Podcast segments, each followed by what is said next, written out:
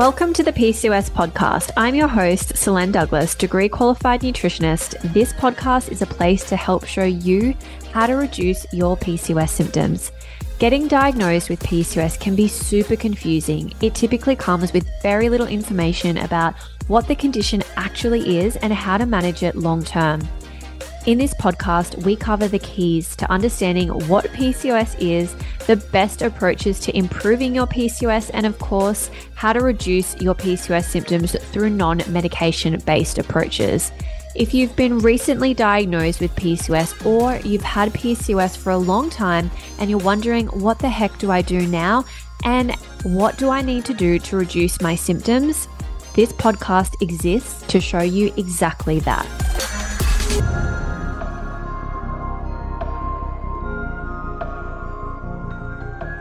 If you have PCOS and you want a strategic approach to help you lose weight, banish acne, stabilize your cycles, and reduce anxiety inducing hair growth, then I would love to invite you to register for my free PCOS masterclass.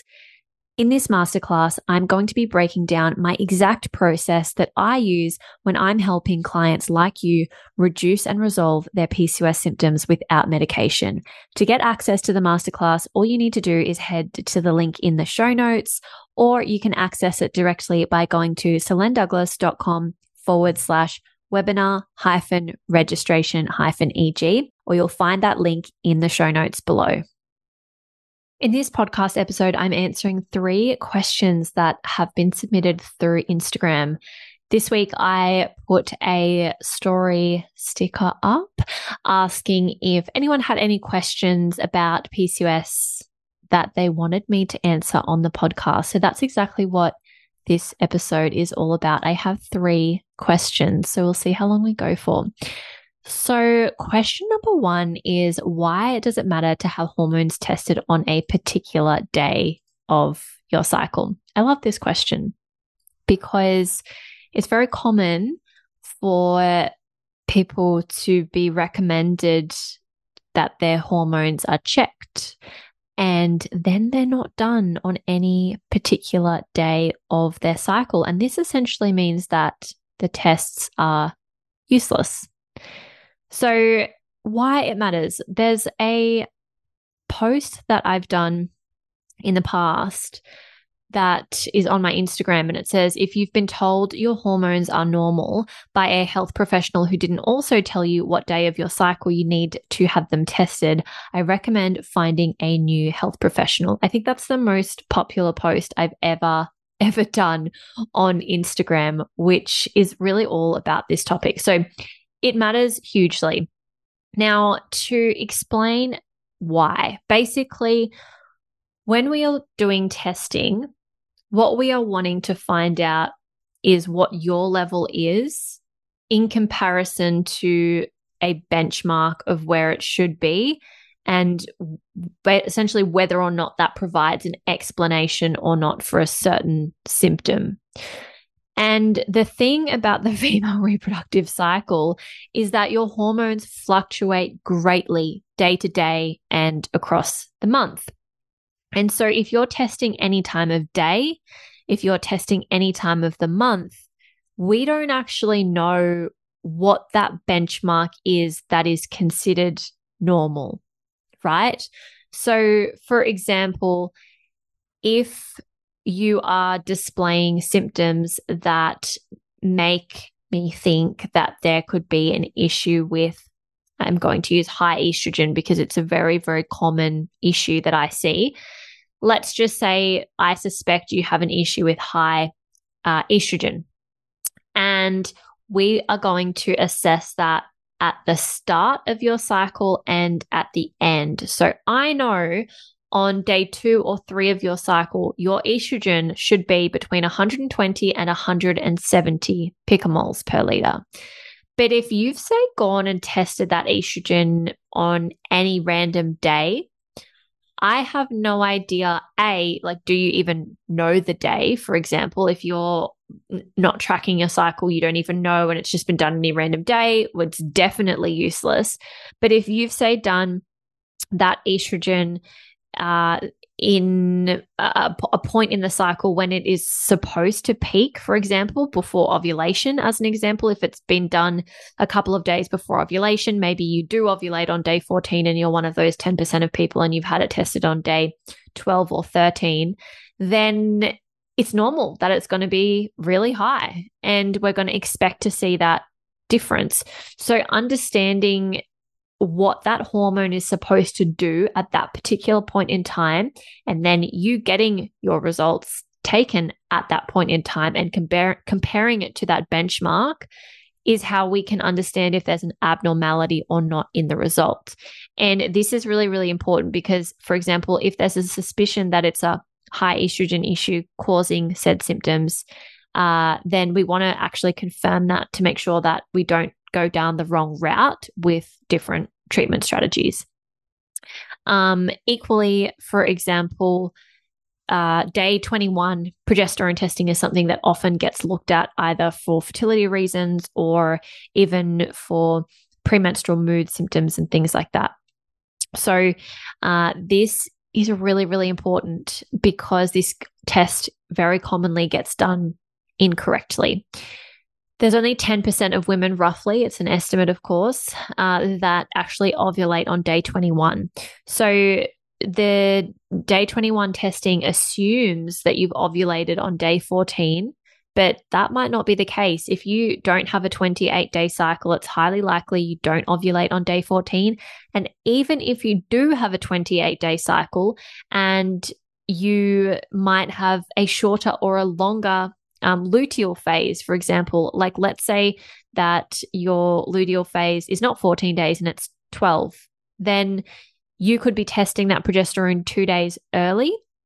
Uh, and you could be, or you could be testing it two days uh, late, sorry, no, early, early, yes, early. Um, and you could be suspecting that you have low progesterone when you actually don't. So, getting that timed testing right is really, really key. Otherwise, the wrong assumption can be made. Uh, so yeah, it's really, really important to test on particular days of the cycle. I do have a free testing guide available for download that you'll see in the link in the show notes. Otherwise, you can find it on the website or over on my Instagram. It's everywhere. It's called a PCOS blood testing guide, and that will actually give you the different days of the cycle that you want to test certain hormones based on what they're supposed to be doing and, yeah, essentially what we want to look at at that particular point in time. So it's very important. Don't waste your time doing testing done at any random day. The one caveat to this, of course, is that if you have amenorrhea and you don't have a cycle, then we just want to go ahead and get it tested. Also, sometimes I work with PCOS clients who have extremely long cycles, like 70, 90 days. We're obviously not going to be waiting 90 days to do testing uh, when working together. We're just going to dive in and get it done uh, and guide you around the best possible times to do that. It's also really important on that topic of timing of testing that you test in the morning. So, hormones, ideally, you want tested around 8 a.m. Okay.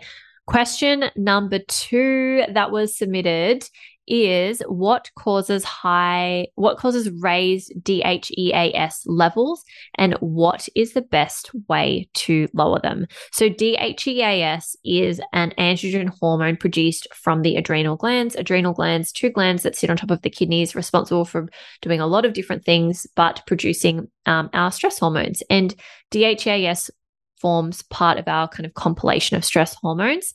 Uh, and so then high levels of um, DHEAS can be an indication of a high level of psychological stress.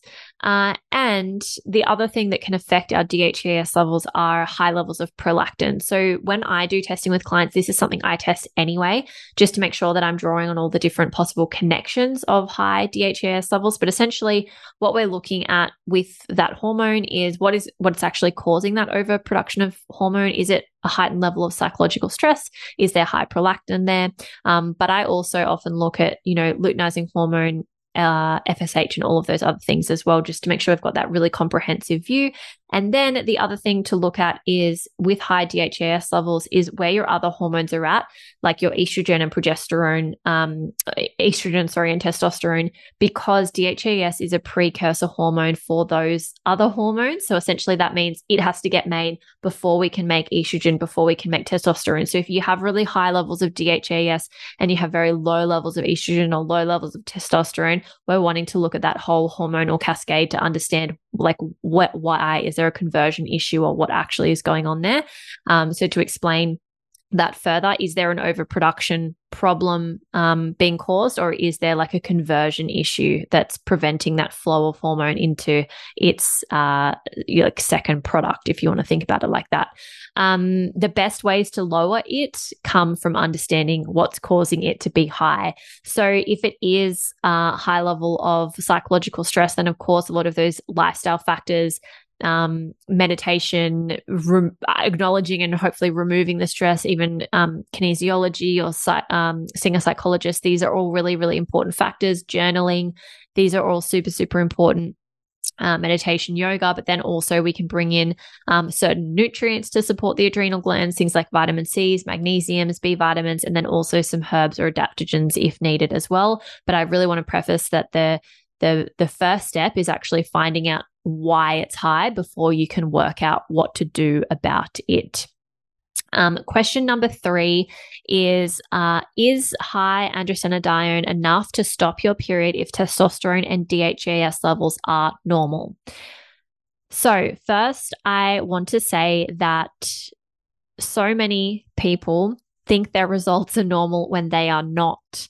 And that is the first uh, nuance there is like are the tests actually normal? Because I so often see that people come to me and they say, my testosterone is normal, or my insulin is normal, or my estrogen is normal, or whatever. And when I actually look at it, I'm like, oh, no, it is not, it is not normal at all. I don't know why you've been told that. And part of that can come from really loose reference ranges around what is considered normal. Our uh, reference markers as to what is within the range of normal are very often way, way, way too wide.